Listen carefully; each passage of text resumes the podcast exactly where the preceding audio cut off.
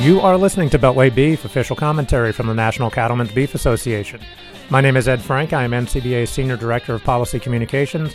And joining us this week is Scott Yager. Scott is NCBA's Chief Environmental Counsel. Scott, thanks for joining us again. Of course, thanks for having me as always, Ed. All right, Scott. Well, the big news on the environmental front for us in D.C. was uh, the kickoff on Wednesday on Capitol Hill of a new group, a new coalition called Farmers for a Sustainable Future. NCBA is uh, a, a, leader in this coalition. Um, who is who are the Farmers for a Sustainable Future? Tell us a little bit about the group, who's represented, and how this all got started. Farmers for a Sustainable Future is a coalition of national agriculture groups that have all banded together to get out in front of the climate issue and to tell the good story that agriculture has in the space. You know, something that we talk about a lot is that we are often mischaracterized in the in the greenhouse gas emissions uh, story. Uh, we're colored with these global numbers that don't represent, represent our agricultural system in the United States. So part of the the purpose of this coalition is to get that good information in front of legislators and, and policymakers here in DC and then also talk about some of the policy principles that we all stand behind. And the reason this and how this came about was really about a year ago uh, with the Green New Deal uh, kicking up dust. There's probably five or six ag groups, us included, that were sitting around a table and we said, Who all here is opposing the Green New Deal? And of course, I raised my hand because we had strong policy opposing the Green New Deal. I think there was one other group that also raised their hand and we kind of talked about that. And then I think we, what we happened is we came to a consensus at the end of that meeting that, regardless of whether we were a group that opposed it or, or not, we needed as a group to get out in front of the climate issue more proactively. Um, so that's what tipped off this coalition. It kind of formed it, and then it, it ballooned from there. We've had meetings with uh, congressional committees.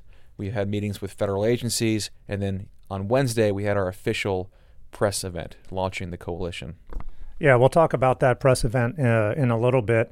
Um, some of the other groups uh, that are uh, involved in this in this effort: uh, American Farm Bureau Federation, the pork producers, um, uh, the egg producers, rice. So a lot of it's not just um, the barnyard groups, it's uh, it's row crops as well, and it is like you said something that we need to push back on. We, especially in the meat sector, the beef sector, especially, we seem to be um, sort of like the ones with the big targets on our back. But you know, there is an effort out there pointing out, you know, that there is a, a an environmental footprint to agricultural production.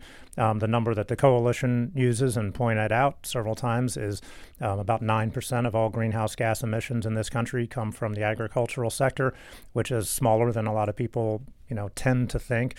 Um, the number that we use on the beef side is that direct emissions from beef cattle in this country are only 2%, and that's a number according to EPA. So that's a number that we that we as a beef uh, industry, a beef sector, have to continue to push out there when people are coming at us uh, on environmental issues and, and climate issues. Um, so, but this is a broad coalition, as we said. Um, so there's not a list of bills uh, that are that have been in, that have been proposed in Congress that we are supporting of or opposing at this point. But uh, we did unveil a set of guiding principles that all of these groups can get behind. What are some of those guiding principles? Well, they're they're they're pretty high level because remember this these are 21 different agricultural groups all getting together and figuring out what we can agree on. So what we came to is is we we support incentivizing innovation, right? Um, we like voluntary programs. That's something we will stick behind and continue pushing. We're in favor of reducing barriers. So, reducing regulatory overreach, reducing bureaucracy in, in some of these conservation programs that producers can utilize, those help make these programs more appealing and get more producers involved. Uh, Science based research, research. There's not a whole lot of uh, research that's being done right now that can, that and we really need more research to show what good things agriculture is doing in this space. Something like uh, you know carbon sequestration is something we talk a lot of, about, and the fact that cattle on, grazing on grass provide a really important carbon sequestration uh, value.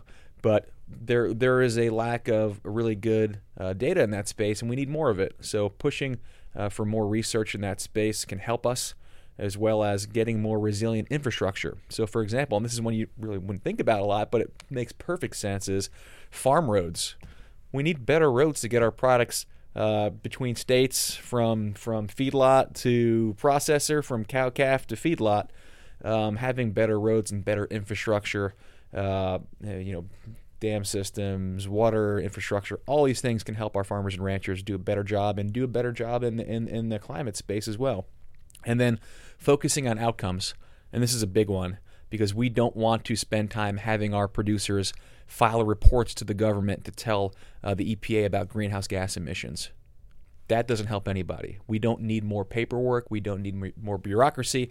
Now, if we want to sit down around a table and talk about ways we can uh, reduce emissions and also improve our output, we're here for it. And those are the types of things that we're all about. So, those are our, our six kind of overarching policy principles that this coalition's centered around.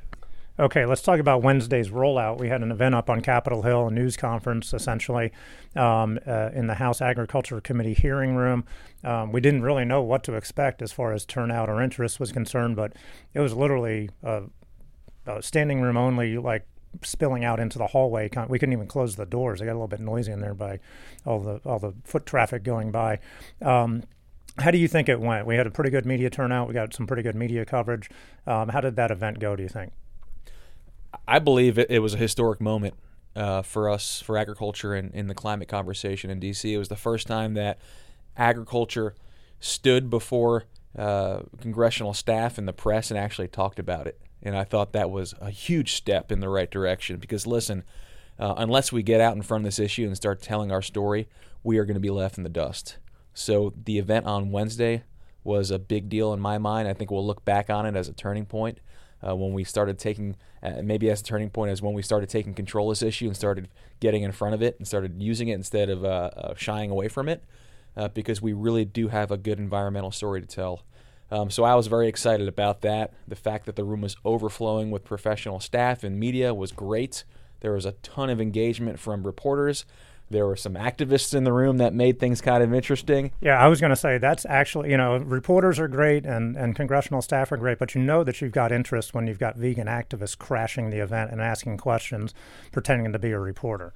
And that's, you know, we, we knew that going in. We knew there, there was the potential for uh, this event to be used by activists to uh, try to push their agenda, but we handled it well and we got our message across. So it was a very big uh, kind of cornerstone step for this coalition. It's uh, it's out there now, and we're going to be doing a lot of good in this space to tell a story of uh, the story of cattle producers and of agriculture generally to, to move our to move us forward. Yeah. So, uh, in reference to that, what are the next steps? Like, where do we go from here? We've had the big launch. Uh, everybody knows that we exist. What is this coalition looking to do um, in the you know the weeks and the months ahead? Well, uh, since the press event, a lot of other ag groups that were not a part of the coalition now want to become part of it. So this coalition that's already 21 groups is going to become bigger by virtue of that.